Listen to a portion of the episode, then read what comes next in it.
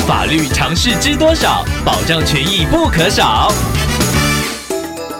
欢迎收听《法律知多少》时间，我们请到瑞银法律事务所律师郑瑞伦来为您解答法律上的疑惑。各位听众朋友，大家好，我是郑瑞伦律师。郑律师您好，听众朋友小明透过官网留言板想要请问您，近期在 LINE 等通讯软体当中流传关于他人桃色纠纷等隐私话题，内容涉及当事人的姓名、电话、隐秘性影像等等。请问郑律师，如果网友收到这样的讯息后转发给他人分享，是否有违法的疑虑呢？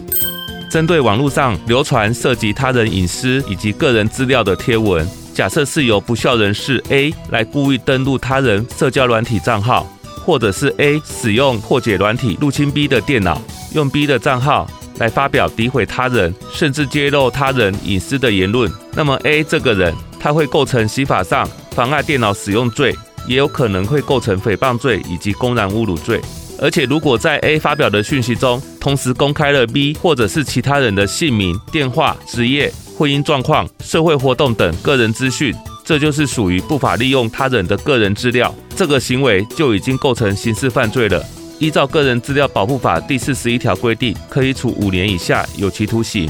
另外，转发分享的朋友也会被认为是不法利用他人的个人资料，这个行为也一样是违反《个人资料保护法》，是需要负担民事及刑事上责任的。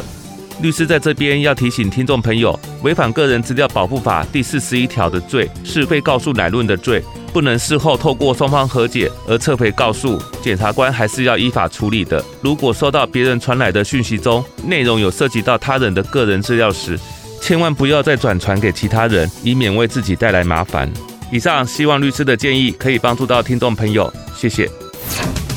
法律知多少？小小常识不可少，让您生活没烦恼。